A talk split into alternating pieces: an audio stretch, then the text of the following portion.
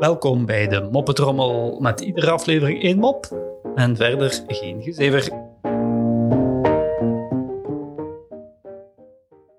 Nederlander is op vakantie in België en huurt een kano. Midden op de vijver kiept zijn uh, kano om. De kano komt niet meer overeind en de man komt niet meer boven. Paniek. Enkele omstanders uh, blijven niet toekijken, springen in het water en halen de bewusteloze Nederlander naar de kant. Ze beginnen hem te beademen en uh, aan wie dat niet helpt, beginnen ze ook nog te reanimeren. Ondertussen komt ook de politie erbij. Ze kijken in zijn binnenzak en daar zit een Nederlandse identiteitskaart in en drie zwemdiploma's. Als de Nederlander even later bij komt, vraagt de agent: Hè? Kon je jezelf niet redden? Je hebt verdorie drie zwemdiploma's. Oh, zegt de Nederlander, maar ik wist niet dat die hier ook geldig waren.